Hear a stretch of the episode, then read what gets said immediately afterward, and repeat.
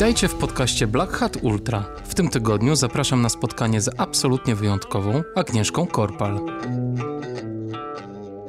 wsiągnęłam tak bardzo też środowisko rajdowe, między innymi dlatego, że to był po prostu zlot jakichś totalnych, wiesz, frików, którzy każdy miał jakąś swoją osobną zajawkę, swoje rzeczy, jakieś wiesz, kajaki dmuchane w domu, po prostu jakieś wycieczki, nie wiadomo skąd. Ja sobie myślałam, Boże, wiesz, gdzie ja jestem, z kim ja jestem.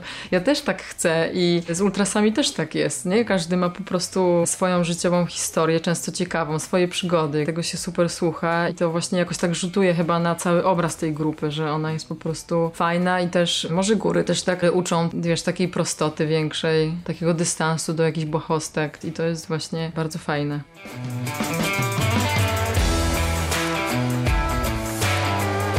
To była Agnieszka Korpal. Ja nazywam się Kamil Dąbkowski i witam Was serdecznie w podcaście Black Hat Ultra. Jest to podcast, w którym spotykam się z niezwykłymi osobami, które prowadzone pasją i ambicją pokonują swoje fizyczne i mentalne słabości, aby się rozwijać i realizować założone cele z uśmiechem na twarzy i w zgodzie ze sobą. Ciężko coś powiedzieć o Agnieszce tak po prostu. Bo powiedzieć, że uprawiała triatlon, że wymiata w rajdach przygodowych i biegach górskich, że organizuje festiwal outdoorowy, własne projekty sportowe i wiele imprez, w tym kultowy zimowy ultramaraton karkonoski, to jak nic nie powiedzieć. Agnieszkę po prostu trzeba posłuchać. Im dłużej rozmawiałem z Agnieszką, tym bardziej miałem wrażenie, że ledwo muskam powierzchnię jej osobowości. Przed wami Agnieszka Korpal, siostrzenica swojego wujka, doskonałego pływaka, córka swojej mamy, geografki, wnuczka swojej babci, osoby o wielkim sercu i jak sama o sobie mówi, Agnieszka, która straciła Tomka. Posłuchajcie.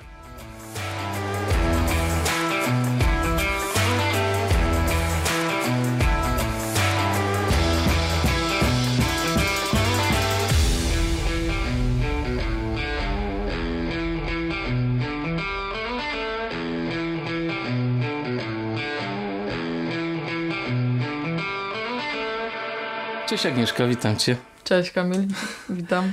Dziękuję Ci serdecznie, że przyjechałaś i odwiedziłaś moje skromne progi. To ja dziękuję za zaproszenie, to było bardzo miłe, zaskoczyłeś mnie. No wiesz ale... co, to czysto z egoistycznych pobudek. Ja po prostu chciałem poznać dziewczynę, która zorganizowała jeden z bardziej kultowych ultramaratonów w tym kraju. No wiesz, nie jestem sama, bo jest jeszcze ze mną Ania Kaus, która ze mną działa tak samo mocno i zaangażowanie jej jest bardzo duże. No i cała rzesza, wiesz, wolontariuszy naszej ekipy, która jest niezastąpiona zupełnie. No. Także nie można powiedzieć, że ja tu jestem reprezentantem. Znaczy, jestem w pewnym sensie reprezentantką, ale nie jestem na pewno jedyna. To dobrze, znaczy w ogóle jak tak czytałem trochę o tobie, to grono przyjaciół, które cię wspiera w różnych sytuacjach y, jest bardzo duże i to chyba fajnie się z tym żyje, co? No wiesz co, żyje się z tym super. To jest myślę niezastąpiona wartość. W różnych sytuacjach to się objawia. I tych fajnych, i tych niefajnych, bo były takie sytuacje w moim życiu, w których ta przyjaźń i ta obecność ludzi e, obok była bardzo ważna i taka naprawdę niezastąpiona i bez tego pewnie nie byłabym tutaj e, w takiej formie, w jakiej jestem. To są, wiesz, pomoce na różnych, w różnych dziedzinach i właśnie życiowych i sportowych i w jakichś moich projektach prywatnych, sportowych, gdzie wiesz, parę rzeczy chciałam gdzieś tam w górach zrobić, które wymagały supportu i wiesz, wystarczyło hasło i od razu znajdowali się ludzie, którzy byli chętni po prostu na przykład spędzić 4 czy 5 dni w samochodzie robiąc kanapki i czekając na to, aż przybiegnę, więc no, to jest super. Myślę, że nie byłabym właśnie tym, kim jestem, gdyby nie ludzie wokół mnie. A jak myślisz, jaka cecha twojego charakteru powoduje, że ludzie się tak gromadzą chętnie wokół ciebie?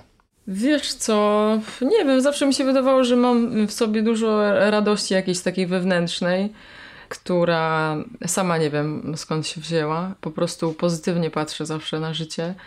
I zawsze u mnie szklanka była do połowy pełna, a nie pusta, i zawsze staram się patrzeć na jakieś takie jasne strony życia i na pozytywne aspekty i gdzieś tam ten uśmiech mi towarzyszy, więc może to jest jakieś takie przyciągające, nie wiem, sama nie wiem. Myślę, że to też jest tak, że ci ludzie mnie przyciągają. To nie jest tak, że to jest jednostronne, tylko po prostu, wiesz, to działa w dwie strony tak jak ja przyciągam innych, tak mnie przyciągają inni ludzie i myślę, że to działa w ten sposób. A czy ma to jakiś związek może z tym, jak wyglądał twój dom rodzinny? Wyniosłaś z domu jakieś takie wzorce właśnie, które ci umożliwiają teraz? Co, pewnie tak. No mam dwójkę rodzeństwa, starszego mhm. brata, młodszą siostrę. Mieliśmy w rodzinie kuzynostwo liczne, takie w podobnym wieku bardzo, do mniej więcej tam co rok, co dwa się rodziliśmy, że tak powiem. I spędzaliśmy każde wakacje i ferie razem, w dziewiątkę, z sąsiadami i gdzieś tam ze znajomymi, więc może taka chęć, wiesz, spędzania czasu z innymi i bycia blisko też, bo to jest też tak, naszych przyjaciół i moją rodzinę też e, jakby wyróżnia to, że jesteśmy po prostu ze sobą bardzo blisko. Mhm. Tak życiowo i często nawet fizycznie, wiesz, ja się lubię przytulać bardzo, czy to do mojego rodzeństwa, czy właśnie do przyjaciół. To jest pewnie coś, co na pewno wyciągnęłam z domu, tak. Myślę, że to te sytuacje pozwoliły ci właśnie na, na łatwość budowania takich relacji, prawda? Z, pewnie z tak, pewnie tak. Taka swoboda i wiesz, jakby skracanie dystansu w pewnym sensie. Mhm. Mimo, że na co dzień czasami jestem skrytą osobą, jakby wiesz, nie przyjaźnię się ze stoma osobami mhm. naraz, to jednak nie buduję jakiegoś sztucznego dystansu czy takiej bariery wokół siebie raczej, lub bliskich tym bardziej. A powiedz, a gdzie w ogóle dorastałaś?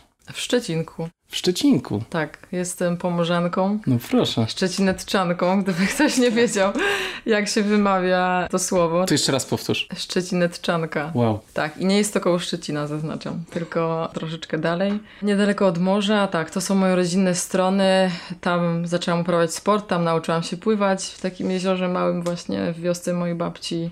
Od tego się wszystko zaczęło. Te tereny są bardzo dobrze mi znane. Piękne zresztą. Przyjeździłam je na rowerze wzdłuż i wszerz po prostu dookoła Szczecinka, wszystkich wiosek możliwych. Także polecam na treningi też na wypady jakieś takie spokojne. Nie tylko góry, ale na Pomorzu też można naprawdę świetnie spędzić czas. Z tego co wyczytałem, to ty już w wieku 15 lat swój pierwszy triatlon robiłaś, czy też no. zaczęłaś trenować. Dlaczego w ogóle wybrałaś sobie od razu tak obszerną dyscyplinę? Wiesz co, no to właśnie jest trochę związane, to się wszystko jakoś tak w moim życiu toczyło. Ja zawsze się śmieję, że po swojemu, że to tak życie za mnie wybierało niektóre tematy i z tym też tak było, bo się okazało, że mój jeszcze w gimnazjum właśnie, tak, jestem koleniem gimnazjalnym, był związany z e, Polskim Związkiem Triatlonu, a że ja bardzo nauczyłam się w młodym wieku dobrze pływać, ale nie w żadnym klubie ani w żadnej organizacji, tylko po prostu wujek mnie właśnie nad jeziorem nauczył pływać i faktycznie byłam w tym dobra, wiesz, miałam do tego jakieś w ogóle do sportów wytrzymałościowych chyba miałam mhm. jakieś predyspozycje. No i on jak zobaczył jak pływam, to też taka była śmieszna historia, bo byliśmy na obozie na takiej wycieczce szkolnej nad jeziorem właśnie u nas, gdzieś tam na Pomorzu, na wsi. I wyjechał, wypłynęłam po prostu na środek jeziora, tak zupełnie bez, nie pytając nikogo. I zobaczyłam na pomoście, jak wracałam, wychyliłam głowę i zobaczyłam tego mojego wychowawcę, który stoi na pomoście i sobie myślałam, o matko, to teraz będzie bura po prostu totalna, że wiesz, że sama gdzieś tam w ogóle bez żadnej bojki, bez niczego, ja miałam takie głupie pomysły od, od najmłodszych lat. Mhm. A on tak stanął nade mną, jeszcze byłam w tej wodzie, ja już po prostu przyszykowana na wiesz, totalną zjebkę, że tak powiem. A on tak patrzy na mnie i mówi, a gdzie ty tak się nauczyłaś pływać? A słuchaj, a może być to i to i tamto. I tak mnie, wiesz, zaczął wkręcać, opowiadać mi o tym, co to jest w ogóle triatlon, bo wiesz, w Polsce kiedyś to była zupełnie nieznana dyscyplina sportu. Jak ja miałam 15 lat, no to to było już kawałek czasu temu, to wtedy było, trzeba było wszystkim tłumaczyć, czym jest triatlon i co, co się z tym wiąże, a nie gdzieś tam nie był taki popularny postanowiłam, że spróbuję i tak faktycznie przez kilka lat e, w tym Szczecinku trenowałam, jeździłam na jakieś obozy z kadrą województwa, jakieś zawody. Mhm. Takie pomniejsze, oczywiście to były dystanse dostosowane do juniorów, młodszych do juniorów, najpierw do młodzików, więc to nie były takie dystanse jak są teraz. Mhm. Mm, no ale to była duża szkoła życia i takiego sportowego przygotowania jakiegoś. No na pewno, a jak znosiłaś wtedy reżim treningowy? Dobrze? Ja miałam ten reżim treningowy głównie na obozach, bo poza obozami trenowałam sama. To było duże obciążenie dla mnie takie logistyczne, czy nawet w ogóle jakieś takie merytoryczne, bo wiesz, ja nie wiedziałam jak to się trenuje. Nie, nie było w Szczecinku żadnego trenera, ani nikogo takiego. Ja zostałam tak rzucona na głęboką wodę, ale postanowiłam, że już jak się tego podjęłam, no to już spróbuję. Więc na basen chodziłam sama, jeździłam sama, uczyłam się, wiesz, zmieniać dętki sama, rowerowe. Miałam taki klub kolarski w Szczecinku, który taki pan Mieciu mnie nauczył zmieniać dętki. Także to była taka partyzantka duża. Pamiętam pierwszy trening taki pływacki, powiedzmy to już na basenie, taki bardziej profesjonalny kupiłam na Allegro po prostu w Wordzie gdzieś, wiesz, rozpisaną jakąś tabelkę. Także no, to było, było inaczej po prostu. Też tych informacji w internecie nie było tak dużo, jak jest teraz. To były początki, więc to wszystko było takie bardzo, bardzo amatorskie. Ale to była super przygoda. Świetnie to wspominam. Potem jakoś płynnie przeszłaś w rajdy przygodowe? Później płynnie przeszłam w rower MTB. Mhm. To była moja miłość ogromna przez wiele lat. A tam w Szczecinku pagórki jakieś miałaś? Są pagórki, owszem, ale takie bardzo lejtowe powiedziałabym. To nie jest tak płasko, jak na przykład w Wielkopolsce mamy, że Mhm. wiesz, po prostu gdzie się nie ruszysz, to jest zupełnie płasko. To są takie pomniejsze górki, ciekawy teren po prostu. Więc tam na rower dla takiej początkującej, wiesz, miałam 17-18 lat, to było akurat. Mm, No, więc tamte tereny zjeździłam wzdłuż i wszerz. Później jakoś tak właśnie rajdy przygodowe, jak pojechałam na studia do Poznania, poznałam Piotra, który zaproponował mi start i już tak później to wszystko się potoczyło do dzisiaj. Ten sport uprawiam, także Tak? Nadal, nadal startujesz w rajdach? Wiesz co, no w zeszłym roku byliśmy na, miałam taką przerwę dwuletnią po śmierci Tomka, a później wróciłam do zawodów i nadal startuję. W zeszłym roku z teamem zajęliśmy szóste miejsce na Mistrzostwach Europy rajdów przygodowych, także, Pięknie. także tak, to jest moja miłość ogromna, największa chyba. Ten, ta nazwa tylko jest taka nie, niefortunna, Dlaczego zawsze się- dlaczego śmiejemy ci się w środowisku, że ta nazwa jest, yy, wiesz, rajdy przygodowe, to się kojarzy z jakimś takim harcerskim wypadem do lasu. E, Na świecie to jest adventure racing, który się teraz rozwija i ma taki swój drugi oddech bierze. I to są po prostu często trudne zawody bardzo. Wiesz, długotrwałe, trzeba mieć dobre przygotowanie i i sprzętowe i mieć dobrego nawigatora, być po prostu dobrze przygotowanym fizycznie. Więc to nie jest tak, że to jest wycieczka do lasu, tylko to są poważne zawody, a ta tutaj rajdy przygodowe takie w Polsce to jest... No to jak byś to po polsku nazwała, żeby to oddać? No właśnie nie ma polskiego nie ma. odpowiednika. Po prostu adventure racing racing jest najlepszy. najlepszy. Tak. Jaką funkcję pełnisz w zespole? Na pewno nie nawigatora. Od mapy się trzymamy z daleka. Wiesz co, takiego spajacza może wszystkich, takiej duszy, Siła która... napędowa? Troszkę? Siła napędowa czasami też. Czasami jest tak, że jak chłopakom zabraknie gdzieś tam pary albo motywacji, to często się znajduje tak, że musi być ta osoba po prostu, która to pociągnie dalej i często się zdarzało tak właśnie wśród tych lat, że to ja akurat miałam jakiś taki przypływ mocy, czy motywacji, czy taką duże, wiesz, chęć e, ciągnięcia tego dalej, że nie mogłam tak odpuścić i po prostu pozwolić chłopakom gdzieś tam się zatrzymać. Także do takiego właśnie spajacza często zajmuję się jedzeniem. Tak, O. niestety. Taki stereotyp kobiecy, ale tak, często jak chłopaki ogarniają sprzęt, czy właśnie mapę, czy robią jakieś takie rzeczy cięższe, noszą boksy, które często ważą, wiesz, po 30 parę kilo, to w tym czasie ja Obierasz ziemię. E, nie, robię jakieś liofile, O. szykuję im paczki, wiesz, doglądam każdego, czy każdy zjadł. Często trzeba też na siebie zwracać uwagę w trakcie. Ja też mam w sobie taką zawsze uważność, żeby obserwować kątem oka, czy wiesz, czy na pewno ktoś tam jadł, Ja. czy na pewno ktoś ma siłę, czy wszystko jest w porządku. Wiesz, czasem te kryzysy są takie ciche Mhm. i nieme i trzeba po prostu zwracać na to uwagę i tych swoich kompanów jakoś tam doglądać co jakiś czas, więc tak, takie są moje role. Czasem się zdarzało, że brałam na siebie jakąś tam e, odpowiedzialność taką sportową, jak były jakieś gorsze momenty, czy to właśnie na rowerze. Gdzieś tam musiałam ekipę pociągnąć, bo był jakiś kryzys ogólny. Mm, różnie, różnie. To zależy też od zawodu w dużej mierze. Czy jak ekipa ma kryzys, to ciebie to dodatkowo motywuje wtedy do tego, żeby być tym pewnie, przewodnikiem? Pewnie tak. Ja sama mam też kryzysy, wiesz, to nie Na jest pewno. tak, że, że ja ich nie mam. Po prostu często jest tak, że kryzysy każdy z zespołu ma kiedy indziej Mhm. i wtedy wzajemnie jakoś to tam staramy się pomóc tej osobie i wiesz, odciążyć ją i, i zwolnić tempo i tak dalej, i tak dalej. Natomiast były takie momenty na rajdach, w których brałam udział, że właśnie wszystkim siadała motywacja i wtedy ja sobie myślałam, o kurczę, to, to jest ten moment teraz. Teraz to ja siadam i ich ciągnę. I, Po to tu jestem. e, Tak, tak, Aha. tak. Ale Fajnie. myślę, że każdy by zrobił to samo na moim miejscu z chłopaków, gdyby wiedział, że wiesz, my wysiadamy zupełnie. Tylko po prostu znacznie trudniej jest podnieść e, trzy osoby niż jedną na przykład, nie? To jest... No tak. Kiedyś w Turcji mieliśmy taki przypadek właśnie, że chłopacy się za, zupełnie jakby zagubili nawigacyjnie. Wiesz, było bardzo gorąco, 35 stopni, lampa, już drugi dzień zawodu, wszyscy zmęczeni.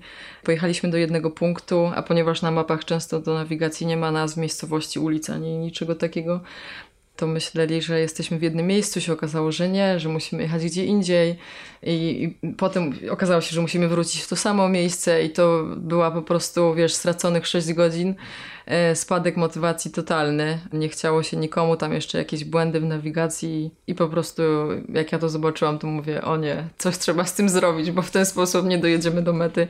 No i faktycznie e, po prostu zebrałam chłopaków do kupy, wiesz, czasem trzeba coś ostrzej powiedzieć też bo inaczej się nie da i po prostu grzecznie wsiedli mi na koło i pojechaliśmy dalej, także e, takie momenty się też zdarzają. Taka twardzielka jesteś trochę. Czasami tak. Czasami tak. Czasami tak. Rajdy to nie wszystko. Zrobiłaś na rowerze też Koronę Gór Polski. To chyba Tak. była fajna wyrypa, co? Ojejku, to była fajna wyrypa. W 2012 roku to było. To było super doświadczenie, bardzo trudne. Myślę, że gdybym wiedziała, że jest tak trudne, to bym się na to nie porwała.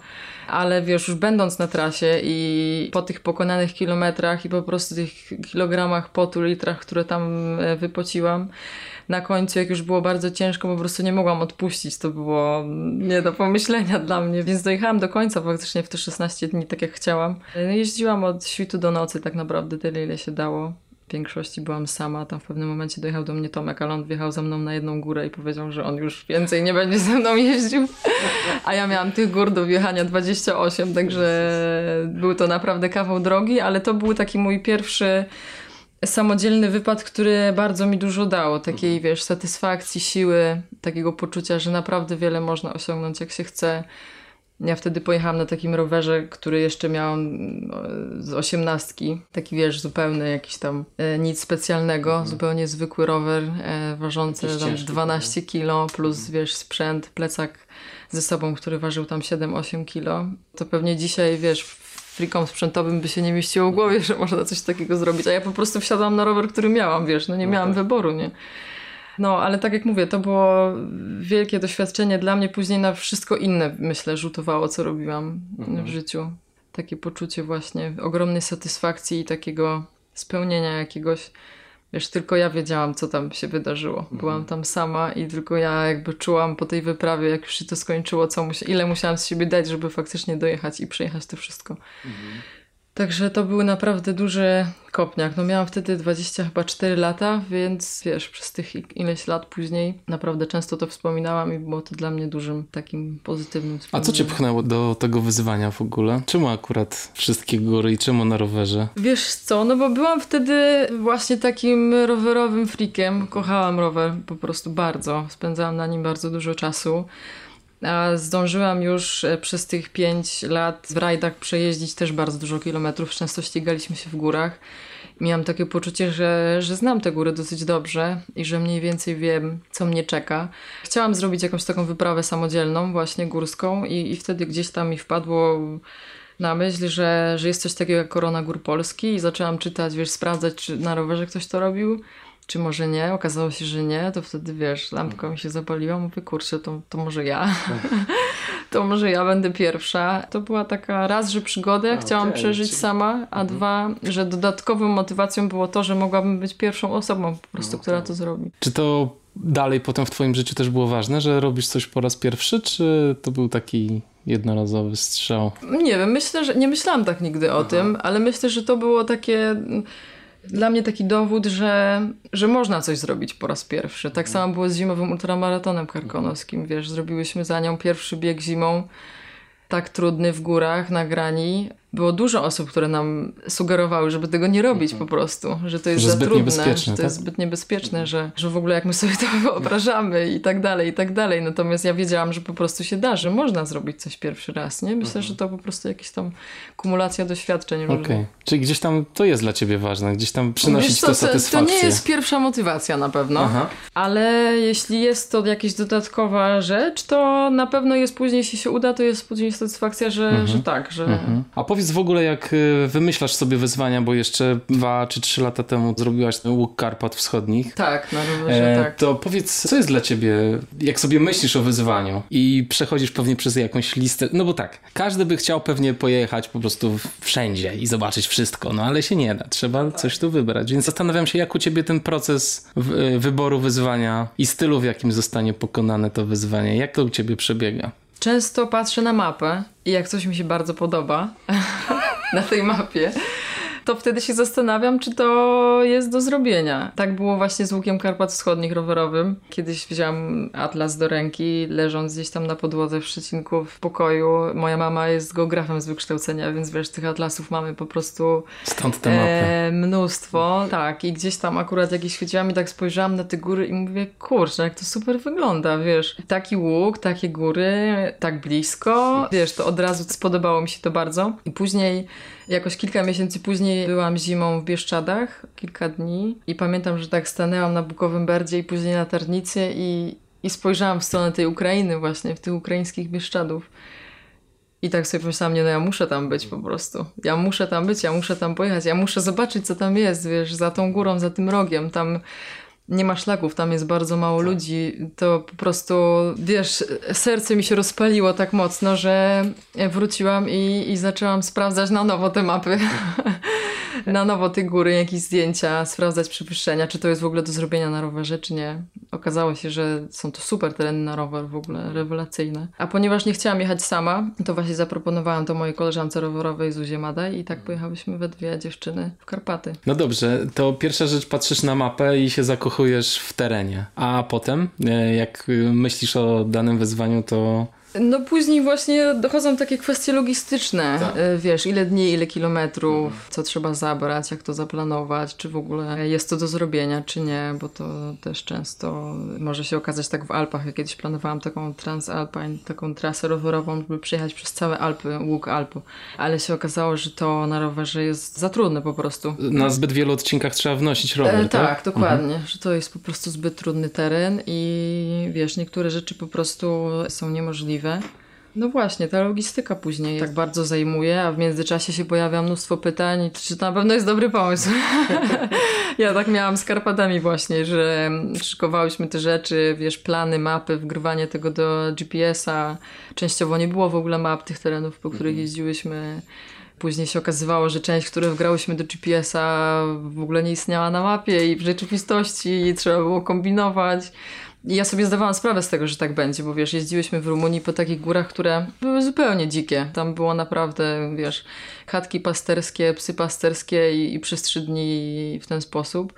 I wiedziałam po części, że tak będzie i dlatego przed samym startem się zastanawiałam, czy to na pewno jest dobry pomysł, żeby to robić, ale, ale to zawsze jest tak, że ten strach się gdzieś tam pojawia i ja już się też nauczyłam po tych jakichś tam różnych rzeczach, które robiłam, takich górsko sportowych, że ten strach to jest też dobra rzecz, że jeśli się boisz, jeśli ja się boję, to znaczy, że tam za rogiem się kryje coś niesamowitego, że z jakiegoś powodu się boję. Wiesz, jeśli masz jakieś doświadczenie już górskie, rajdowe właśnie bardzo duże już na przestrzeni tych lat i wiedziałam, że jestem w stanie sobie poradzić i właśnie z terenem i z nawigacją i z jakimś takim ogarnięciem tego w całości, a z drugiej strony się boisz właśnie i ten strach gdzieś jest obecny, to znaczy, że to jest po prostu gra warta świeczki, wiesz. Tak, że, tam to... czeka nagroda. Tak, tak, tak. Dla mnie to było zawsze bardzo ważne, że ten strach gdzieś przezwyciężyć, bo on często jest taki paraliżujący i często nam się wydaje, że nie, że to jest za trudne, że może za rok, że może za dwa, może przebiegnę więcej i zobaczymy, a, a to czasem nie, nie trzeba tak. Trzeba po prostu wziąć się za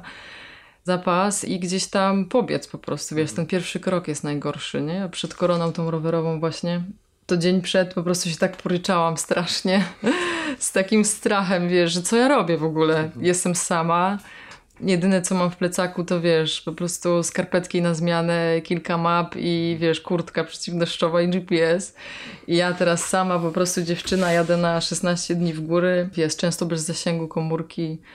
Gdyby coś mi się stało, to już to było poza sezonem, więc nie było zbyt dużo ludzi na szlaku, więc miałam ogrom takich myśli, że po prostu to nie może się udać i, i w ogóle, i w ogóle, a, a później pomyślałam sobie, nie dobra, dzień po dniu, wiesz, krok po kroku, tak jak na rajdach. Trzeba etapy po prostu pokonywać i, i dzień po dniu będę to robić i zobaczymy, co będzie dalej. Każdy dzień odkrywał coś nowego, to też było super. Nie? Czego się tam nauczyłaś najfajniejszego na tym rajdzie rowerowym przez szczyty polskie? Że potrafię być samowystarczalna, że potrafię opanować jakieś takie trudne momenty i potrafię jakoś racjonalnie ocenić sytuację i, i swoje możliwości i to, co się dzieje. I że właśnie ten strach jest, Jest potrzebny, jest dobry i że wiadomo, że nie można jakichś tam granic przekraczać i to się też, tego się uczy na przestrzeni lat na pewno, ale myślę, że taka poczucie samodzielności i takiego, że dam radę, że poradzę sobie, że jestem mocna fizycznie i psychicznie, to była dla mnie taka wielka nauka. Samej siebie też, nie? Bo to głównie o to chodziło, żeby się nauczyć być ze sobą też tyle dni i właśnie mieć pewność, że się to ogarnia wszystko. No właśnie, tak sobie myślę, wiesz, o tym rajdzie, o tym twoim wyzwaniu i o tym, co cię potem spotkało z Tomkiem, jak on odszedł na Broad Peak. Wydaje mi się, że to wszystko, o czym opowiadasz, bardzo cię też przygotowało do tej sytuacji. Pewnie tak, taka próba charakteru i, i taka, wiesz, fizyczna y, moc na pewno była y, pomocna w tym wszystkim, co się później wydarzyło. Jakby sam sport też mi bardzo pomógł po czasie. To jest jakby złożony temat i długi, ale po prostu po wielu miesiącach miesiącach stwierdziłam, że, że jednak coś muszę ze sobą zrobić, wiesz, że, że nie mogę po prostu tak trwać w żałobie i, i leżeć w łóżku i gapić się w ścianę, bo to nie jest to, czego Tomek by chciał na pewno, czego ja tak naprawdę sama chciałam gdzieś tam podświadomie.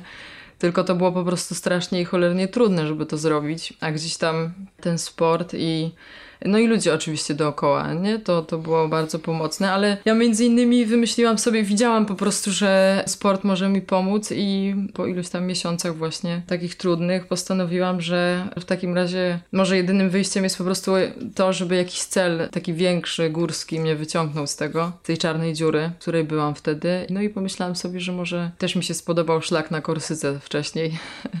Jak pracowałam w sklepie podróżnika, mieliśmy tam, wiesz, mnóstwo map i książek i i, wszystkiego. Ja nie było klientów, to siedziałam na stole i po prostu oglądałam wszystkie mapy.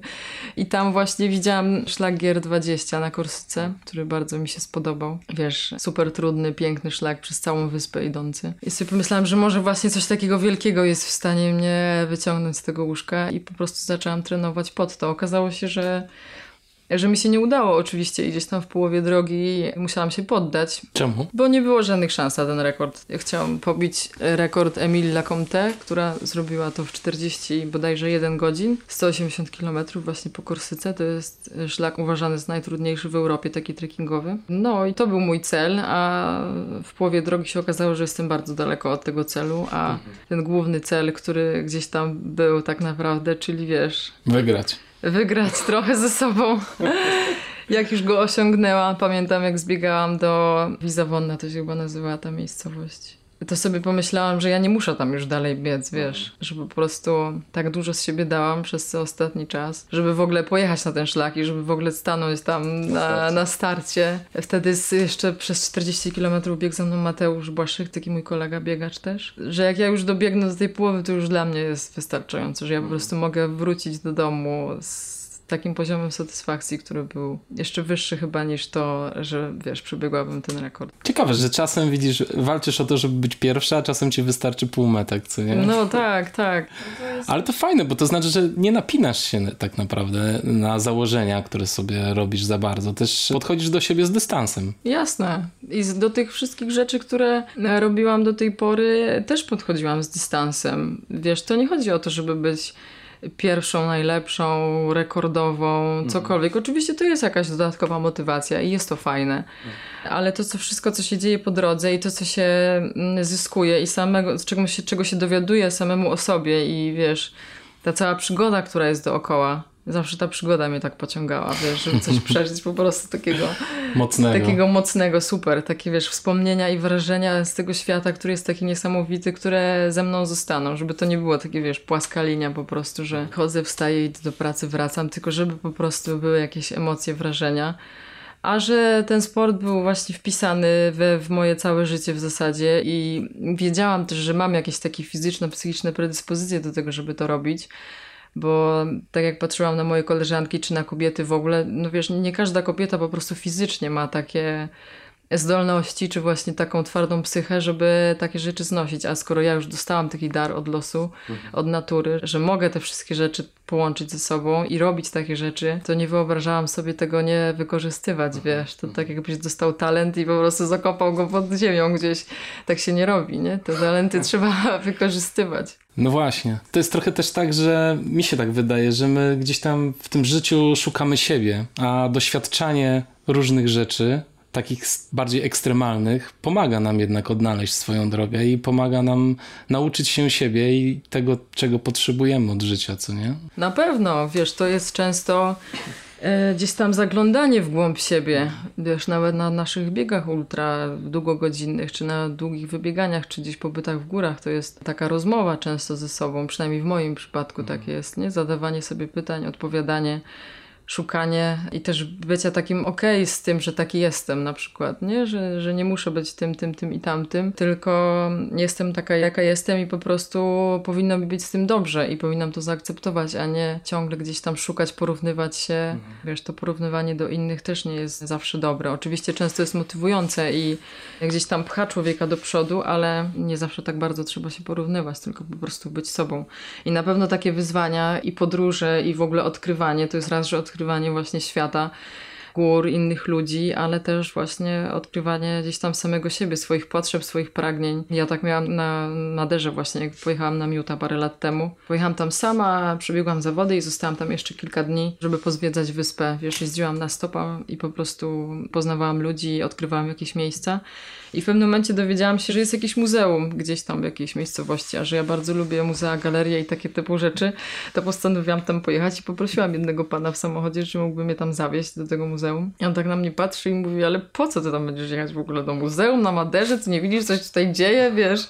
Góry, morze, w ogóle przepiękna wyspa. Ja mówię, no wiem, wiem, byłam, widziałam, wiesz, przebiegłam całą tą wyspę, więc wiedziałam, co się tam kryje. No ale się uparłam, że ja bym bardzo chciała do tego muzeum. No i wiesz, wysadził mnie. W tym muzeum faktycznie, wiesz, nikogo nie ma, wchodzę, pustki. Poza sezonem i jeszcze mało w ogóle ludzi, jakby dopiero wtedy do mnie dotarło, dlaczego on mnie nie chce tam zawieźć, bo przecież tam nikogo nie ma. Ale ja tam weszłam, pamiętam, właśnie do tego pustego muzeum i tak spojrzałam na to, ale wcześniej też miałam jakieś takie myśli, wiesz, o sobie, o tym, kim ja jestem, co bym chciała dalej i tak dalej, i tak dalej, po tych wszystkich przeżyciach. I weszłam tam i po prostu, wiesz, łzy mi napłynęły do oczu i sobie pomyślałam, no ja chcę studiować filozofię przecież. To jest to, co ja chcę robić, wiesz, zupełnie jakby ja się tego tak nie spodziewałam i to było dla mnie tak coś zupełnie nowego, że jestem w podróży po biegu, przyszłam sobie do muzeum i nagle po prostu, wiesz, w tej samotności w tym wielkim budynku, wśród tych wszystkich prac i w ogóle odkryłam, że ja chcę studiować filozofię, że to było dla mnie w ogóle jakiś totalny kosmos. Niesamowite. Tak, więc to odkrywanie jest jakby na różnych poziomach też, nie? Swoich siebie, swoich potrzeb, swoich myśli. I to jakiś impuls cię kierował do tej galerii, rozumiem? Tak, potem mhm. tak to odczytałam, wiesz, no że się tak bardzo uparłam, że chcę tak. tam jechać i on mówi, nie, ja cię zawiozę tam. Ja mówię, ale ja chcę tam. I siedziałam potem w tej galerii chyba jeszcze z godzinę i, jak wyszłam stamtąd, to sobie myślałam, no ja musiałam tu przyjechać po prostu. Z mhm. jakiegoś powodu musiałam to przyjechać. Genialne. I rzeczywiście poszłaś na studia tak, filozoficzne? kilka miesięcy później mhm. zapisałam się na UW na filozofię zaoczną i jestem w trakcie kończenia tych studiów. Ale także... super. Jezu, jak ty to wszystko godzisz? Bo przecież ty robisz tyle rzeczy w życiu. Festiwal outdoorowy, Gateway, ZUK, hostel w Poznaniu. Nie wiem, jak bardzo jesteś zaangażowana w tym hostelu. No wiesz Tam co, wiem, hostelu, że już, hostelu już nie ma niestety. W grudniu zam- tak, w grudniu zamknęliśmy Jejku, hostel. dlaczego? Wiesz co, z różnych powodów. Czynsz najmu został tak podniesiony wysoko, że po prostu... Bo to było centrum, prawda? To było centrum miasta, tak, wynajmowaliśmy tam lokal i niestety po siedmiu latach musieliśmy zamknąć działalność, także wow. końcówka roku była trudna, stresująca i taka, wiesz, sentymentalna mocno. I nie udało ale... wam się przenieść tego hostelu w inne nie, miejsce? Nie, nie, niestety. Mhm, szkoda. Także, no szkoda, szkoda.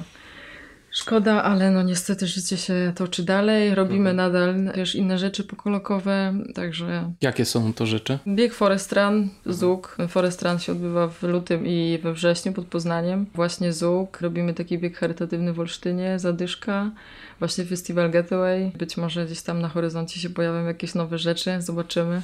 Póki co mamy chwilowy przestój. E, Ania właśnie urodziła synka niedawno i tak mhm. uczymy się na nowo wszystkiego, ale jest dobrze. Jest na razie jest troszeczkę zwolniliśmy, mam wrażenie, ale może to było też potrzebne. No dobrze, Agnieszka, dziękuję Ci bardzo. Pogadajmy o tym Zuku, tak dokładnie. Opowiedz mi, jak się w ogóle narodził ten pomysł, poza tym, że już powiedziałaś o tym, że lubi, że chciałaś zrobić pierwszy zimowy ultramaraton kraju. Wiesz co, nie, to nie było tak, że ja chciałam zrobić pierwszy zimowy ultramaraton. Po no to prostu opowiadaj, to jak to było? E, chcieliśmy zrobić memoriał Tomka. Tak. To była pierwsza podstawowa rzecz. No i wtedy jeszcze pamiętam z Grzegorzem Łuczko z Natural Born Runners, z tego sklepu biegowego z Tak, Poznania. Pozdrawiamy Grzegorza. Pozdrawiamy Grzegorza, tak, i ekipę NBR-u. Razem trenowaliśmy w ogóle, ja z Grzegorz i Tomek. Gdzieś tam się spotykaliśmy na Malcie, trenowaliśmy, więc y, ponieważ obydwoje byliśmy z tego świata biegowego i w ogóle, no to postanowiliśmy, że zrobimy ten memoriał. Potem oczywiście zaraz dołączyła Ania do naszej trójki i tak to powstało, więc to był priorytet, po prostu Okej. memoriał Tomka. A że chcieliśmy, żeby to był ultramaraton, bo sam Tomek biegał w ultramaratonie, zresztą razem też biegaliśmy w ultramaratonach. No właśnie, nie powiedzieliśmy o tym, że ty jeszcze biegasz po górach oczywiście.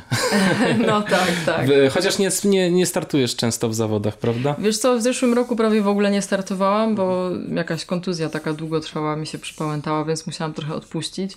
Więc w zasadzie tylko jedyny ten start na tych Mistrzostwach Europy Adventure Racing w zeszłym roku.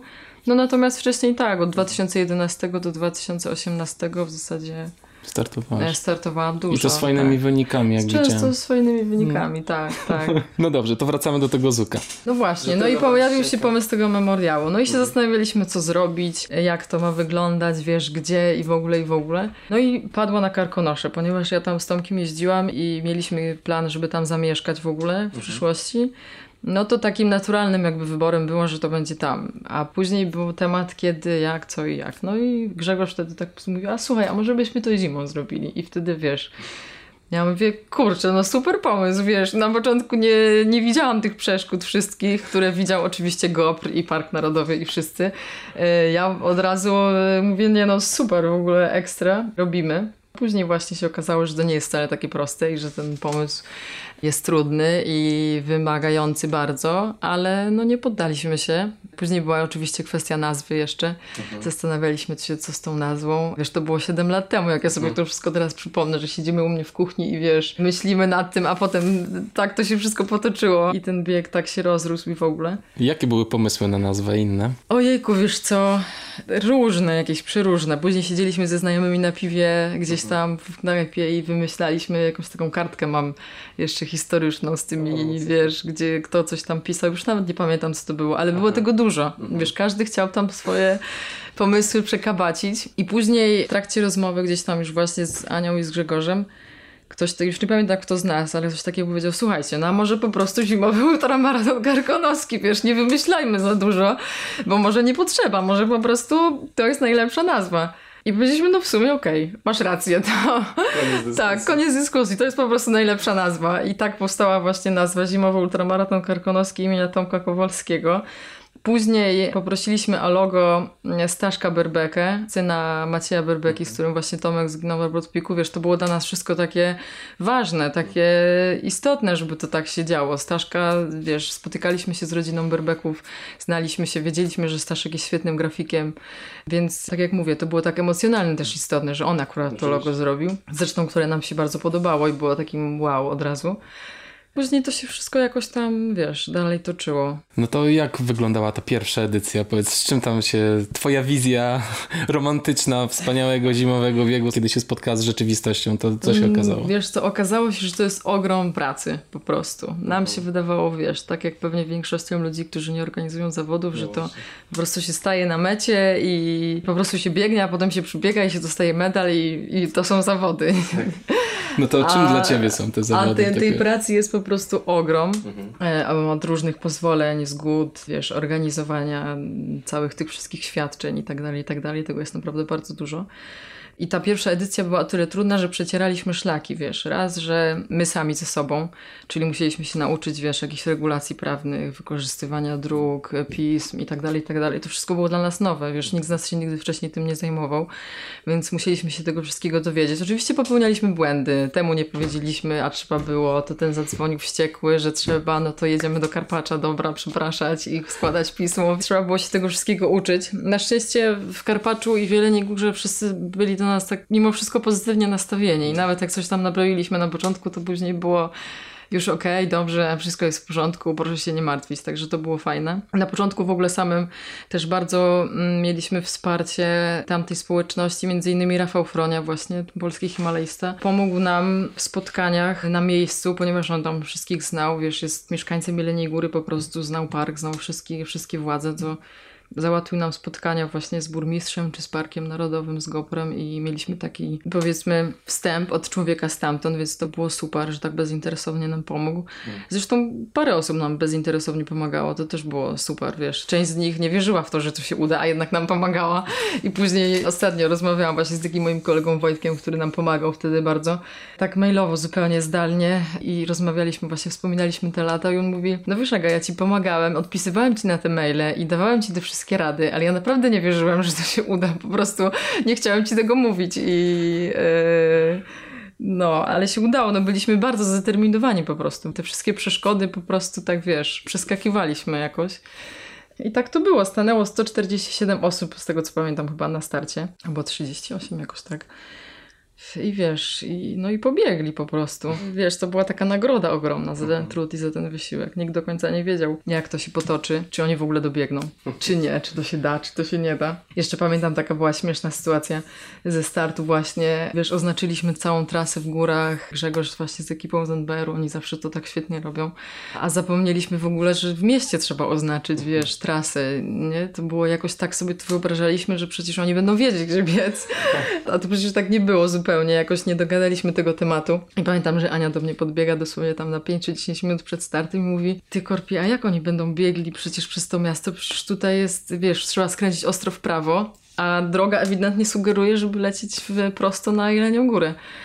I ja po prostu zamarłam, wiesz, 7 minut do startu i mówię, o rany, co teraz, nie? Po prostu już widziałam katastrofę zupełną. No ale wtedy podbiegłam do komendanta z policji i tak patrzę na niego i mówię, musi mi pan dać radiowóz.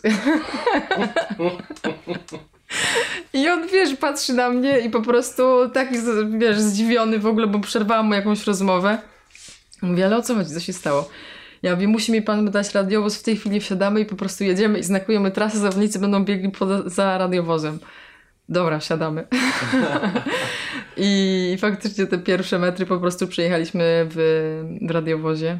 I oczywiście nikt się nie domyślił, że no to tak, tak wyglądało, bo wyglądało to jak jakby tak miało być. Natomiast no, to będziemy na pewno pamiętać, wiesz, takie smaczki do końca życia. A powiedz mi, czego najbardziej nie lubisz w organizowaniu takich imprez biegowych? W sensie, bez czego mogłabyś żyć? Ojejku, bez tej papierologii całej. Jest tego dużo, jest tego z roku na rok coraz więcej. Z czego to wynika? Różne regulacje nowe wchodzą, tak? Tak, Przepisy? ciągle nowych przepisów. Mhm. Ja tak to oceniam, że ponieważ tych imprez się pojawiło bardzo dużo, wcześniej to były głównie jakieś maratony uliczne, wiesz, półmaratony, często we współpracy z gminami to często robiły Osiry, one się dogadywały z policją i tak dalej, i tak dalej.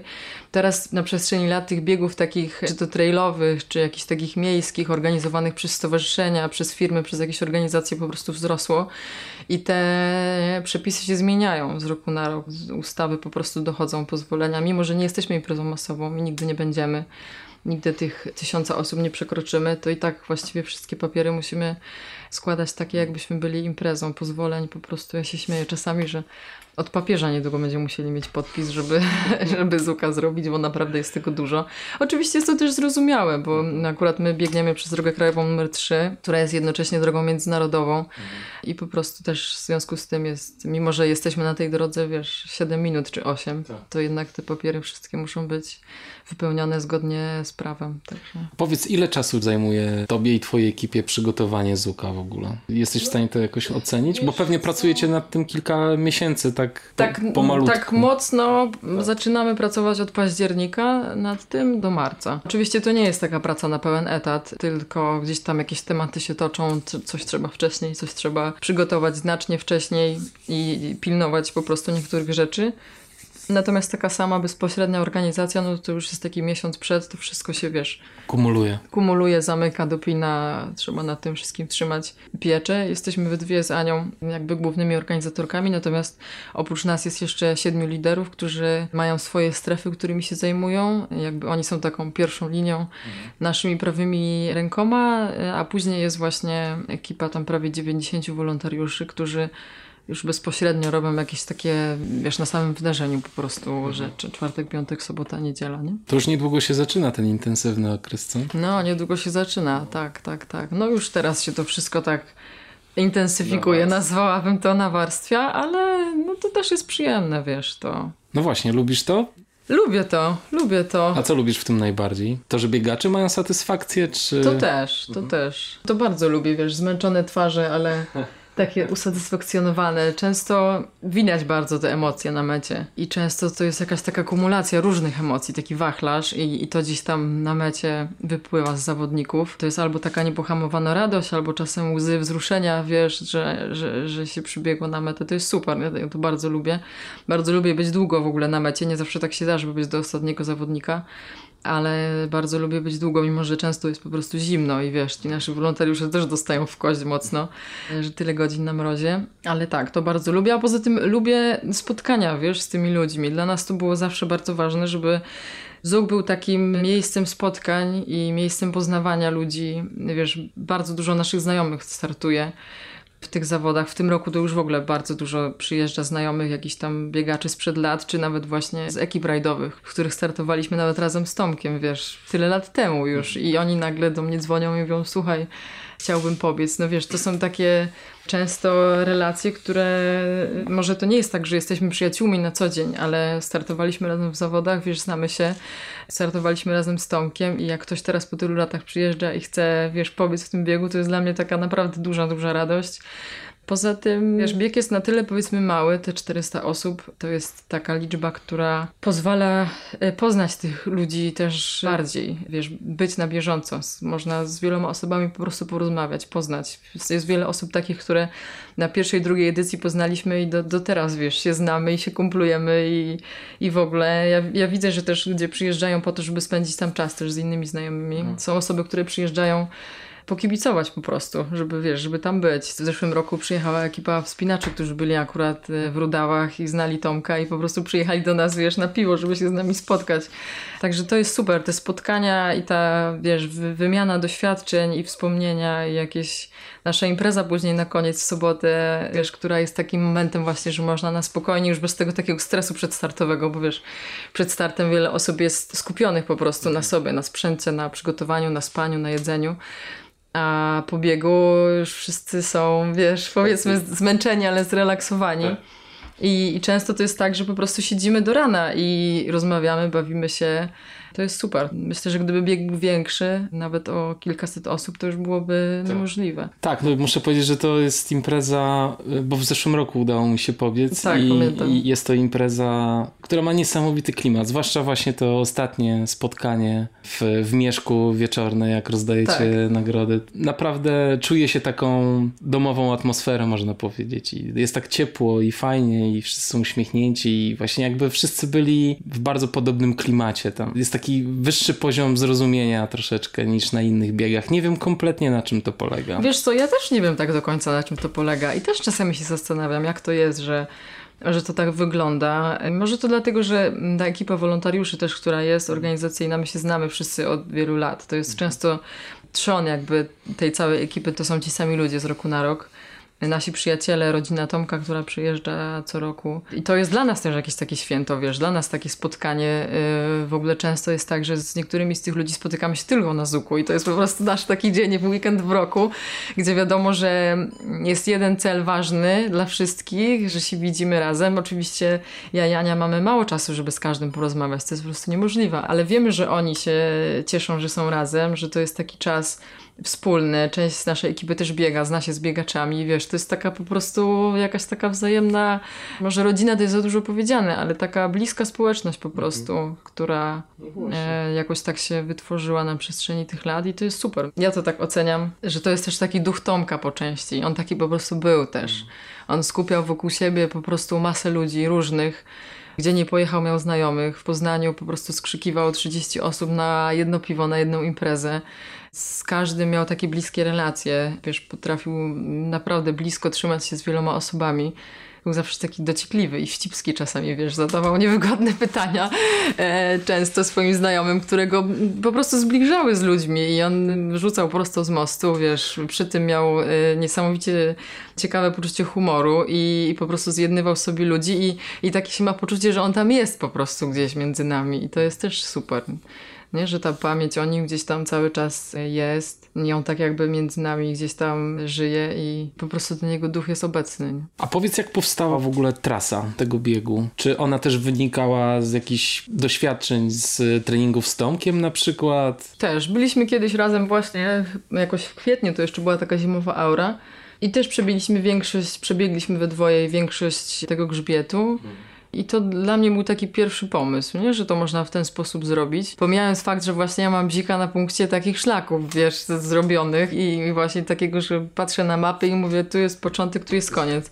Teraz też byliśmy z Krzyśkiem w tym roku w Fogaraszach właśnie biegowo i też zrobiliśmy po prostu od początku do końca, wiesz, biegowo całe góry, bo jakoś tak mi się to zawsze składa, że to tak ma być. I na początku w ogóle bieg, ja bardzo chciałam, żeby był przez grzbiet, grzbiet lasocki, żeby biegł, czyli taką powiedzmy odnogę z okraju się po prostu skręca nie w lewo, tylko w prawo. Natomiast tam jest obszar ochrony ścisłej i od początku był i po prostu było niemożliwe, żeby tam zrobić zawody. To jest jakby tak geograficznie, to powiedzmy za grzbietem lasockim tak naprawdę jest koniec Karkonoszy. Mhm.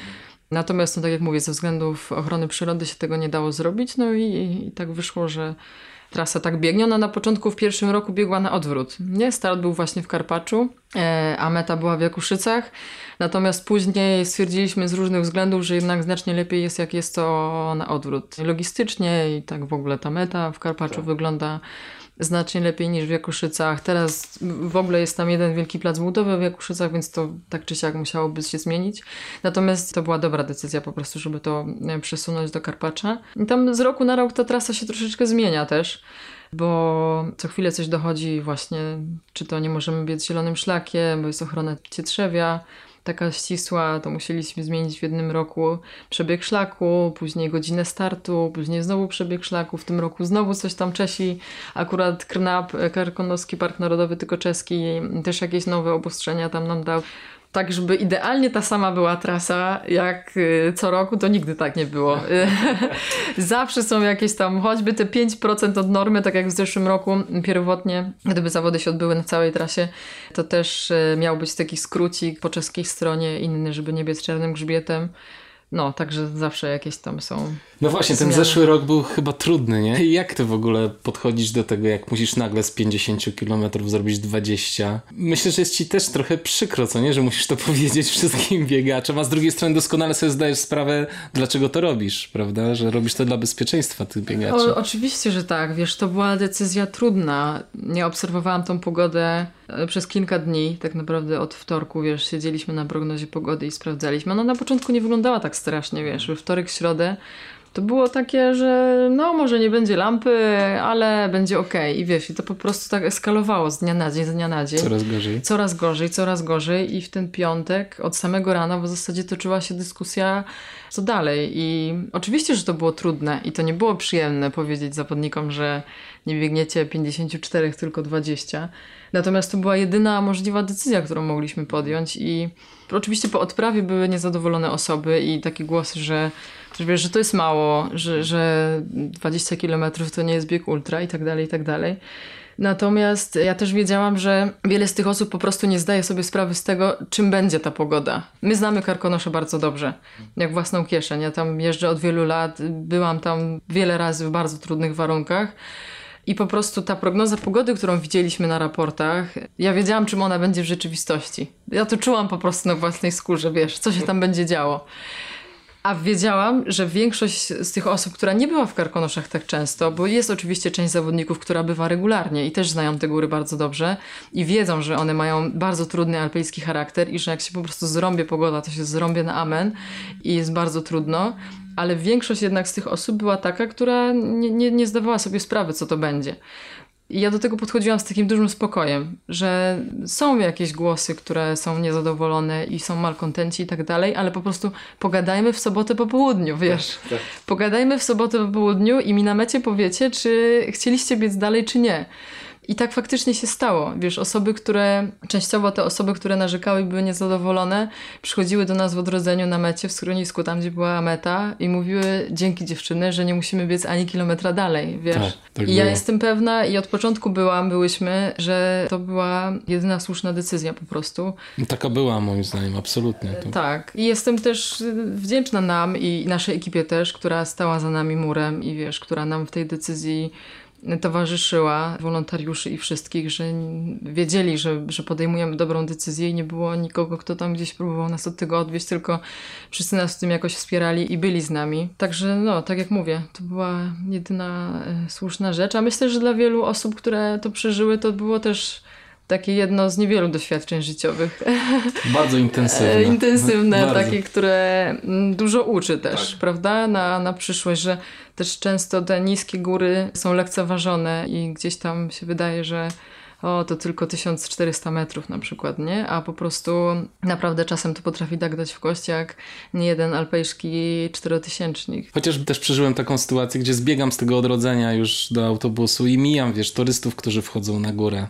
I tak się zastanawiam, wiesz, no oni jeszcze nie dostali tym wiatrem, tak? No tak, tak. Co innego jest w lesie na dole, tak. a co innego na grzbiecie, prawda? Tak. Też się zastanawiałem, jak, jak im pójdzie tam na górze i co zrobią. Chociaż to też nie można porównywać, bo biegacz jest zupełnie inny inaczej ubrany niż klasyczny turysta. Tak, to prawda. My w tych naszych ciuszkach, jakbyśmy się tam zatrzymali na kilka minut, to moglibyśmy nie zejść na dół po prostu. Musieliśmy się ruszać. E, a turyści jednak są ubrani znacznie, znacznie cieplej. Mm, no było kilka takich, wiesz, sytuacji, które dawały do myślenia. Niektórzy postanowili biec dalej też. No było parę takich osób, faktycznie. Kilku, no. kilku biegaczy. Wiesz, część osób, tam chyba ze dwie osoby do mnie podeszły i powiedziały, że oddają numer startowy, one już nie są biegaczami i biegną dalej. I biegną dalej. Wiesz, ja oczywiście to odradzałam i, i, i w pewnym sensie pukałam się w głowę, ale ja nie mogę nikogo zamknąć w toalecie i powiedzieć, no wiesz, teraz po prostu ty tutaj siedzisz i koniec. Uznaliśmy, że to jest po prostu koniec zawodów, to jest meta, nie mam numeru startowego i tak dalej. Wiesz, mi to ciężko komentować. Nie mhm. wiem, co motywowało takie osoby. Też często jest tak, że ktoś ma może inne poczucie poczucie termiki zupełnie. Mhm. I to, co dla ciebie jest, wiesz, totalnym już wychłodzeniem i czujesz się niekomfortowo, dla kogoś innego spoko. może być całkiem spoko i wiesz, porusza się normalnie, więc no tak, były takie No ale przypadki. tak czy siak podważanie, wiesz, takich decyzji mogłoby nie mieć miejsca, no. Zwłaszcza, że po prostu no wszyscy się tam spotkali po prostu, żeby, wiesz, fajnie spędzić czas, a nie żeby odbębnić całą trasę, tak niezależnie od wszystkiego. No, to prawda, to prawda. Ja też tego do końca nie rozumiałam, bo z takiego nawet szacunku dla tej naszej decyzji, Dokładnie. dla tych wszystkich biegaczy i dla tych wszystkich wolontariuszy, którzy, wiesz, dali z siebie po prostu maksa totalnego. Tak. Wiesz, wyobraź sobie, żeby osoby, które sędziowały na trasie, które właśnie tak jak mówisz, nie ruszały się, tylko po prostu stały, żeby znakować dla was trasę, żeby być na miejscu, e, żeby pilnować. Tak samo jednostki GoPro, które były na górze, wiesz, to był ponadprzeciętny wysiłek po prostu.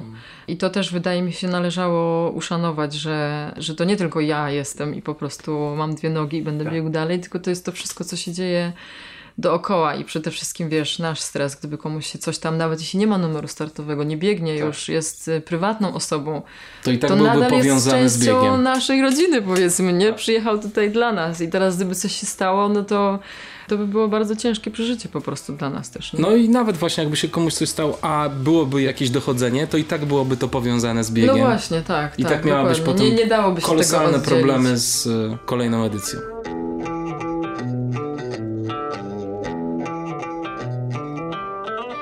Jest coś w biegaczach, którzy się komunikują z tobą albo z innymi organizatorami. Co cię denerwuje? Jakieś pytania powtarzające się, których wolałabyś nie słyszeć, albo jakieś takie dziwne sytuacje? Chyba nie. Nie? Nie, oczywiście te pytania są i one mhm. się często pojawiają te same ale staramy się do tego podchodzić z taką cierpliwością i życzliwością. Wiesz, gdybyśmy mieli, nie wiem, półtora tysiąca zawodników, albo dwa, albo dwa i pół, jak to jest na niektórych y, festiwalach, to nie dałoby się odpowiadać na te wszystkie pytania, mhm. wiesz, tak rzetelnie i w ogóle i w ogóle, tylko by było po prostu sprawdzić w regulaminie no i tak. no, tam jest większość rzeczy po prostu napisana. Tak. Natomiast no, jakoś przy tej ilości osób, która jest, staramy się na te pytania odpowiadać, wiesz, jest bez, bez, jest to do ogarnięcia. Też, wiesz, ultramaratończycy to jest też bardzo fajna grupa ludzi. To też właśnie na Zuku często widać, że to po prostu są fajni, pozytywni, mili ludzie. Jest bardzo mało takich osób, które są, mm, wiesz, nie wiem, jakieś wulgarne czy, czy takie roszczeniowe, powiedzmy, nie? Bo to często może tak być, że biegacze są jakoś tam roszczeniowi. To czasami widać gdzieś tam indziej, ale ultrasi to jest po prostu taka, wiesz, fajna grupa, fajnych ludzi. Każdy ma swoją jakąś osobną historię. Ja uwielbiam tego słuchać, tych historii różnych rajdowych, w ogóle rajdowych czy właśnie biegowych. Wsiąknęłam tak bardzo też środowisko rajdowe, między innymi dlatego, że to był po prostu zlot jakichś totalnych, wiesz, frików, którzy każdy miał jakąś swoją osobną zajawkę, swoje rzeczy, jakieś, wiesz, kajaki dmuchane w domu, po prostu jakieś wycieczki, nie wiadomo skąd. Ja sobie myślałam, Boże, wiesz, gdzie ja jestem, z kim ja jestem. Ja też tak chcę i z ultrasami też tak jest, nie? Każdy ma po prostu jakiś swój, swoją życiową historię, często ciekawą, swoje przygody, gdzieś tam górskie, niegórskie. Tego się super słucha i to właśnie jakoś tak rzutuje chyba na cały obraz tej grupy, że ona jest po prostu fajna i też może góry też tak uczą takiego, takiej prostoty większej, takiego dystansu do jakichś błahostek, że nie spierasz się, że tam, nie wiem, miał być żel pomarańczowy, a dostałem Coca-Colę, nie? Jakby, wiesz, to nie są istotne rzeczy w ogóle. Tak. To do czego trzeba mieć dystans i często ultrasi mają do tego dystans i to jest właśnie bardzo fajne i bardzo to lubię. I też nasze dziewczyny w biurze zawodów też zawsze mówią, że kurczę, że ci zawodnicy to są tacy fajni, że moglibyśmy tutaj, wiesz, dwa dni te numery startowe wydawać. Zawsze to jest jakieś takie pozytywne spotkanie. Czasem można sobie, wiesz, porozmawiać, pośmiać się. Także tak oceniam tutaj naszą społeczność. Fajnie, jesteś bardzo tolerancyjna, myślę też. Słuchaj, opowiedz, co dalej? Jakie masz wyzwania? Coś sobie tam wypatrzyłaś na mapie, jakieś ładne górki, jakąś ładną trasę od punktu A do punktu B? Coś tam sobie wypatrzyłam. Mam jakieś tam plany, ale to myślę, że jest kwestia kilku lat tak naprawdę, żeby to zrealizować. Nie czuję się teraz ani zdrowotnie na ten moment, muszę się trochę podreperować. I właśnie z tą kontuzją i tak w ogóle fizyczno-psychicznie jednak, wiesz, to naginanie czasoprzestrzeni właśnie i tyle tematów na głowie naraz i jeszcze treningi i jeszcze przyjaciele i rodzina i wszystko to spowodowało, że te ostatnie 7 lat było po prostu bardzo intensywne dla mnie i czuję, że moje ciało i moja głowa potrzebują troszeczkę odpoczynku, urlopu. Tak, ale już tam tuptam nóżką pod stołem i, i już myślę o jakichś kolejnych rzeczach. No tak, mam w planie jedną wyprawę, ale na razie nie będę zdradzać Nie będziesz szczegółów. zdradzać. Tak. To tylko powiedz, czy biegowo, rowerowo? Rowerowo, Rowerowo. też. Rowerowo też, no tak. Na razie muszę zobaczyć, jak moja noga w ogóle z tym bieganiem będzie dalej się trzymać, więc na razie Mhm. rowerowo. A powiedz, y, jak ty się relaksujesz w ogóle? Tak na co dzień? Głównie książkami. Kocham książki, uwielbiam. Teraz filozofia jest dla mnie taką dużą odskocznią właśnie. I wiesz co, ale tak najbardziej co mnie odcina, już pomijając jakieś wycieczki górskie, paradoksalnie mm, w dużej mierze relaksuję się właśnie byciem w outdoorze po prostu. Wiesz, organizacja imprez, czy- to, co robimy, jest często związana po prostu z siedzeniem przed komputerem. W dużej mierze to tak się odbywa. Wiadomo, że trzeba czasem bywać w teren, ale tej pracy jest znacznie, znacznie więcej przed komputerem i w papierach, więc bycie w górach, czy nawet w lesie jest dla mnie dużą odskocznią i dużym relaksem. I właśnie książki, albo przebywanie z rodziną, ze znajomymi, czy właśnie z córkami mojego brata. Mój brat ma dwie takie, przy, trzy, przepraszam, przeurocze córki, które jak jestem z nimi i się z nimi bawię, to po prostu już nic innego nie ma na świecie, nie? Zupełnie. W jakim wieku są dziewczyny? 6, 4 i 2. Także wiesz, taki wiek intensywny bardzo, ale kocham je nad życie i uwielbiam spędzać z nimi czas i to jest właśnie taki zupełnie inny rodzaj relaksu, wiesz, z jednej strony po prostu wypompują cię na maksa i są wymagające i w ogóle, ale to jest taki super czas. Ja pamiętam w zeszłym roku, to było nie, dwa lata temu, jak byliśmy ze Słonikiem, z Dominikiem, drugie miejsce w biegu rzeźnika zajęliśmy i zaraz później ja musiałam jechać do domu właśnie do Szczecinka, wiesz, przez całą Polskę po prostu przejechać, żeby być na jakichś tam urodzinach którejś z dziewczynek czy coś takiego. Wiesz, wszystko mnie bolało po prostu, jak po każdym takim biegu. I było tylko takie, ciociu goń mnie, ciociu goń mnie i wiesz, ja w tych nogach po prostu bolących, marząca tylko o tym, żeby wiesz, posiedzieć albo żeby ktoś mi pomasował. Było gonienie, wiesz, to się po prostu zagryza zęby i się to robi. To jest, to jest super. Także Czyli ty tak kilka- aktywnie też wypoczywasz? y, Aktywnie też aktywnie. wypoczywam. No, chyba, że właśnie Czytam, to też jest dla mnie taki inny świat zupełnie. No na tej filozofii to masz troszeczkę lektur, No, nie? jest troszeczkę czytania, tak. To często są też cię- trudne lektu- lektury, które wymagają, wiesz, takiej podwójnej atencji i takiego skupienia dużego, żeby w ogóle coś zrozumieć, co tam ktoś miał na myśli, ale no to jest też taka fajna odskocznia, wiesz, umysłowa. A tę filozofię traktujesz rzeczywiście czysto hobbystycznie, czy... Tak, czysto hobbystycznie. No, dla siebie, dla zrozumienia, wiesz, odkrywania. Odkrywanie dla mnie to nie jest tylko właśnie, wiesz, las, góry i przestrzeń, tylko właśnie odkrywanie jakichś tam W głąb siebie. w głąb siebie, zagadek różnych. To jest super. Po, polecam. Filozofia jest taką dziedziną, która jest tak e, stygmatyzowana na taką trudną, niedostępną, tylko wiesz, częściowo ludzie mogą to robić, bo, bo jest po prostu za trudna, a wcale tak nie jest. Wiesz, to jest tak dziedzina tak bliska nam i tak mówiąca o nas samych i o, o tym wszystkim, co się dzieje dookoła nas, że polecam wszystkim taką przygodę z filozofią. Może nie od razu Hegla albo Heideggera, ale, ale na pewno znajdzie się coś łatwiejszego nawet na naszym podwórku, co jest naprawdę warte uwagi. A co byś poleciła? Może Kołakowskiego na początek. To jest świetne. Jest taki świetny esej, czy diabeł może być zbawiony. Taki przewrotny tytuł. Świetny tekst, naprawdę. Myślę, że e, Ultrasom też by się spodobał. A jeśli czytasz książki dla relaksu, dla rozrywki, to jakie to są książki? Wiesz co, najczęściej to są książki takie właśnie bliskie człowiekowi, ja bym to powiedziała. Nie czytam fantastyki, czy jakichś harlekinów, czy jakichś takich opowieści wymyślonych, tylko zazwyczaj to jest, są e, reportaże, biografie, wiesz, książki, które jakoś tam może zahaczają o tematy filozoficzne, takie po prostu bliskie człowiekowi. Jest dużo tych tytułów. A później, między innymi dlatego też poszłam na filozofię, bo tych książek już było na tyle dużo i na tyle zaczęłam szukać czegoś więcej w nich, a nie zawsze to znajdowałam.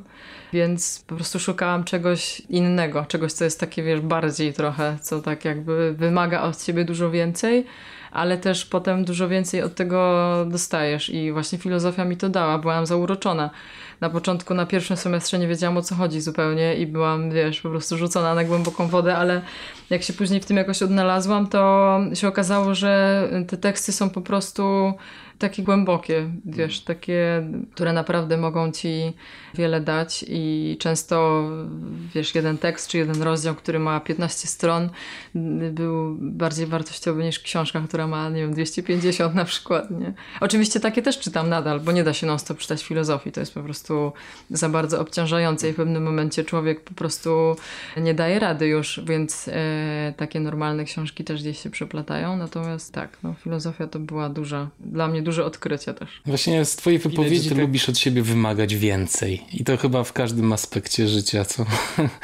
I, i w sporcie tak. właśnie i... Pewnie tak, I to jest, wiesz, to jest czasami obciążające, bo jest jakaś taka, właśnie ciągle coś cię tak pcha, że, Tak. że nie siedzisz w miejscu i, i nie spoczywasz jakby w jednym momencie, tylko gdzieś tam ciągle szukasz. Z jednej strony to jest obciążające, a z drugiej strony po prostu ja wiem, że nie umiem inaczej i po prostu postanowiłam się z tym w jakimś sensie pogodzić i też wiem, że to jestem ja po prostu i, i że nie mogę z tym walczyć. Wiadomo, że są momenty, gdy ja sama potrzebuję odpoczynku i nie robię ani sportu, ani nie czytam filozofii, ale no tak trochę jest. Ale no może to tak jest, że jak już się wzięło od życia trochę więcej, to się po prostu chce ciągle trochę więcej. Nie wiem na ile tak można i wiesz dokąd to finalnie prowadzi, ale wiesz, życie jest na tyle interesujące i piękne i świat, który jest dookoła, fascynujący po prostu na, wiesz, na tle e, kosmosu chociażby i wszechświata, który też jest, y, też się tym po części interesuje, bo też mnie to niesamowicie fascynuje, że jesteśmy ziemią, która w obliczu tak ogromu wielkiego, zupełnie niewyobrażalnego dla nas, poza wszelkim doświadczeniem i wyobrażeniem, jesteśmy my tutaj. Wiesz, płyną wodospady, rzeki, ptaki i w ogóle flora i fauna, która jest absolutnie niesamowita.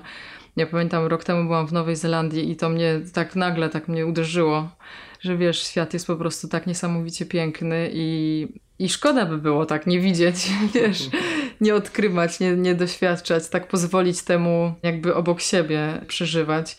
To też jest tak, że wy- wymagasz od siebie, przynajmniej ja tak mam, że wymagam od siebie, bo wiem, że te rzeczy takie wyjątkowe, czy te emocje, czy wrażenia, czy takie przeżycia, które masz, które zapamiętujesz na całe życie, one nie są po prostu łatwe do zabrania. Żeby to przeżyć, musisz po prostu dać siebie trochę więcej i wiesz, te emocje, one się nie pojawiają o tak, bo leżysz na kanapie i klikasz pilotem w telewizor, nie? I nagle, o, przychodzą wspomnienia, o, nagle, wiesz, odkryłem to i tamto, byłem w tych i w tych górach, po prostu miałem kryzys wtedy i wtedy, pływałem na kajaku po morzu, wiesz, to, to są trudne rzeczy, wymagające, ale one same się nie wydarzą, one same po prostu musisz po to sięgnąć, a żeby po to sięgnąć, trzeba trochę więcej.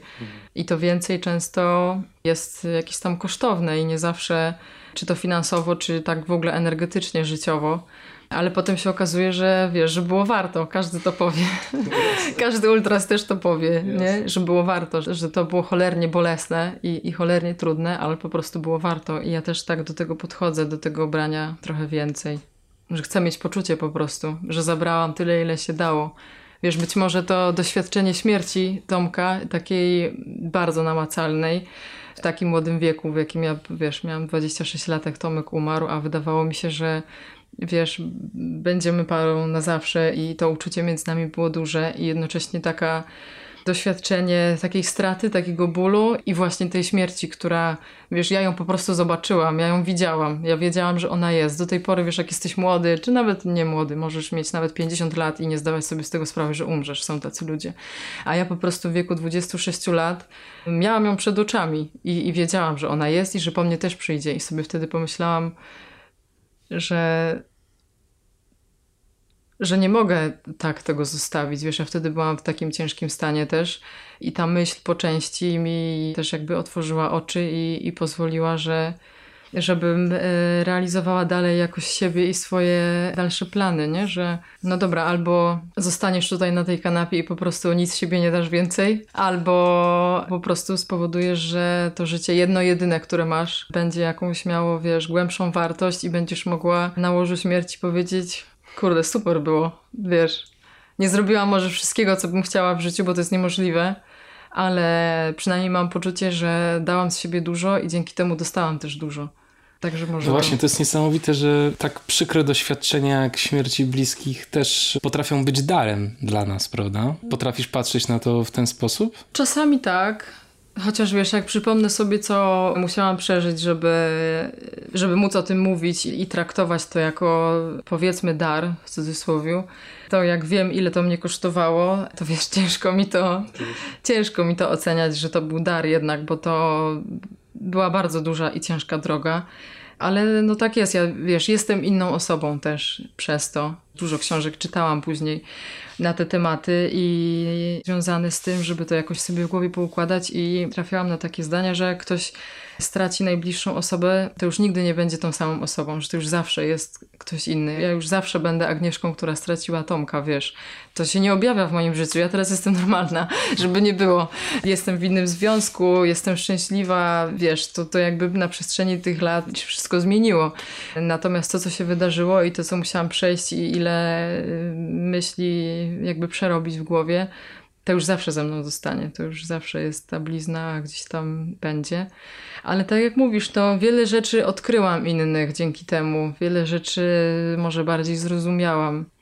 Wiele rzeczy bardziej doceniam albo bardziej odpuszczam, bo wiem, że po prostu niektóre rzeczy nie mają znaczenia w takim globalnym oglądzie można powiedzieć, więc, więc tak, to jest długi temat. Dziękuję Ci bardzo Agnieszka za rozmowę i dziękuję. za to, że wpadłaś i pogadaliśmy chwilę. Dziękuję bardzo serdecznie. Bardzo było miło, dziękuję również i do zobaczenia na Zuku. Do zobaczenia na Zuku. Pozdrawiam, trzymaj się. Cześć.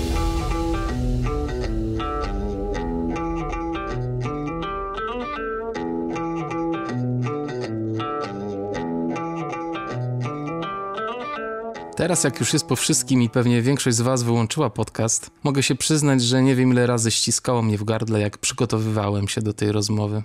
Podobnie czuję się teraz, gdy myślę o tym, co spotkało Agnieszkę i Tomka. Zacząłem się zastanawiać, dlaczego tak się przejmuję. Przecież nie brak dramatów i smutnych historii dookoła nas. Tomek nie był pierwszym himalaistą, który nie wrócił z gór, a Agnieszka nie była pierwszą dziewczyną, która została sama. Jednak w tej historii jest coś absolutnie obezwładniającego. Tylko dlaczego? Z początku poczułem wielką niesprawiedliwość. Jak to? Tacy piękni, młodzi, zakochani i koniec? Tak nie może być. Ale to nie było to, to były bardzo powierzchowne emocje. Zacząłem kopać głębiej, przypomniał mi się cytat z Woodego Allena. Najromantyczniejsza jest miłość niespełniona. Zapewne to prawda, ale nie dlatego zatyka mnie w gardle, a kolana miękną, jak myślę o tej parze. Śmierć, owszem, wszyscy jej się boimy, wydaje nam się być największą tragedią w życiu. Patrzę jednak na śmierć jako na część życia, nieuchronną jego konsekwencję, a staram się w życiu nie przejmować rzeczami, na które nie mam wpływu. Więc na pewno nie chodzi mi o strach przed śmiercią. Ponieważ nie wiedziałem o co mi chodzi, a chciałem jakoś sensownie zamknąć ten odcinek, no i dowiedzieć się, czemu ta historia tak mnie dotyka, poszedłem pobiegać. Mam taką ulubioną bieżnię na mojej siłowni, z której godzinami wpatruję się w tabliczkę wyjście ewakuacyjne. Skupiając się na tej tabliczce, wchodzę w stany bliskie medytacyjnym. Z góry was przepraszam za wątłość mojego wywodu, ale dzielę się z wami po prostu tym, co mnie spotkało i do czego doszedłem. Zacząłem więc myśleć podczas biegania, co jest dla mnie gorsze w życiu od śmierci. W końcu do mnie dotarło, że chodzi o pustkę. Nie ma nic gorszego niż pustka. Najtrudniej jest wrócić do pustego mieszkania i najtrudniej jest też przemierzać lodowe lub piaszczyste pustkowie. Jesteś zdany na siebie. Nikt ci nie pomoże. Dopóki żyjemy, mamy wpływ na to, czy wokół nas zostawimy przestrzeń dla pustki. Możemy też przygotować się na jej nadejście, tak samo jak możemy się przygotować do dalekiej wyprawy, ale gdy już stajemy z nią twarzą w twarz, to nic innego już nie istnieje i nie ma znaczenia. Tylko my i ona. Wydaje mi się, że historia Agnieszki i Tomka dlatego mnie tak paraliżuje, bo jest to przykład pustki, który się stworzył i nie można w żaden sposób na nią wpłynąć. Nie można nic do niej wlać, ani nic z niej zabrać. Żadne słowa nie są w stanie tej pustki wytłumaczyć i żadne gesty załagodzić skutków jej powstania.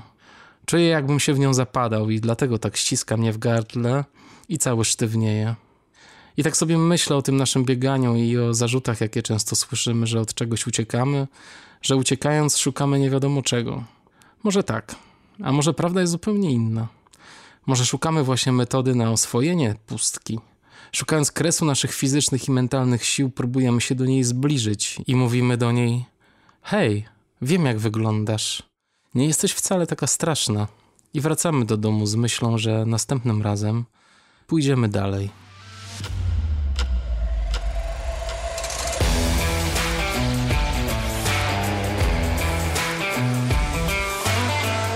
Dziękuję Wam serdecznie za wysłuchanie tego podcastu. Zapraszam Was też do wysłuchania pozostałych 38 odcinków Ultra Historii. Jeśli podoba Wam się to, co robię, wspierajcie podcast w mediach społecznościowych i umieszczajcie informacje o nim w relacjach, postach i na tablicach. Niech wieść się niesie i słuchaczy przybywa. Im więcej słuchaczy, tym większa szansa, że podcast będzie długo cieszył Wasze uszy. Możecie również wesprzeć ten podcast finansowo na patronite.pl łamane na Black Hat Ultra. Bardzo doceniam każdy wkład a najniższy próg wsparcia to tylko 5 zł, więc nie ma na co czekać. Dokładny link znajdziecie w opisie odcinka. W tej chwili podcast na Patronite wspierają 23 osoby, ale chciałbym wymienić tutaj nazwiska tych, których wkład jest największy. Są to Krzysztof Bednarz, Marcin Jaźwiecki, Marcin Stefaniak i Edyta Winnicka. Ten odcinek podcastu Black Hat Ultra przygotowali Kamil Dąbkowski, prowadzenie oraz Piotr Krzysztof Pietrzak, montaż, transkrypcja i media społecznościowe. A autorem muzyki jest Audio Dealer. A jeżeli jeszcze ktoś tu jest, jeśli jeszcze ktoś mnie słucha, jesteś tu? Zatrzymaj się na 30 sekund, zamknij oczy i poczuj swój oddech. Tak po prostu.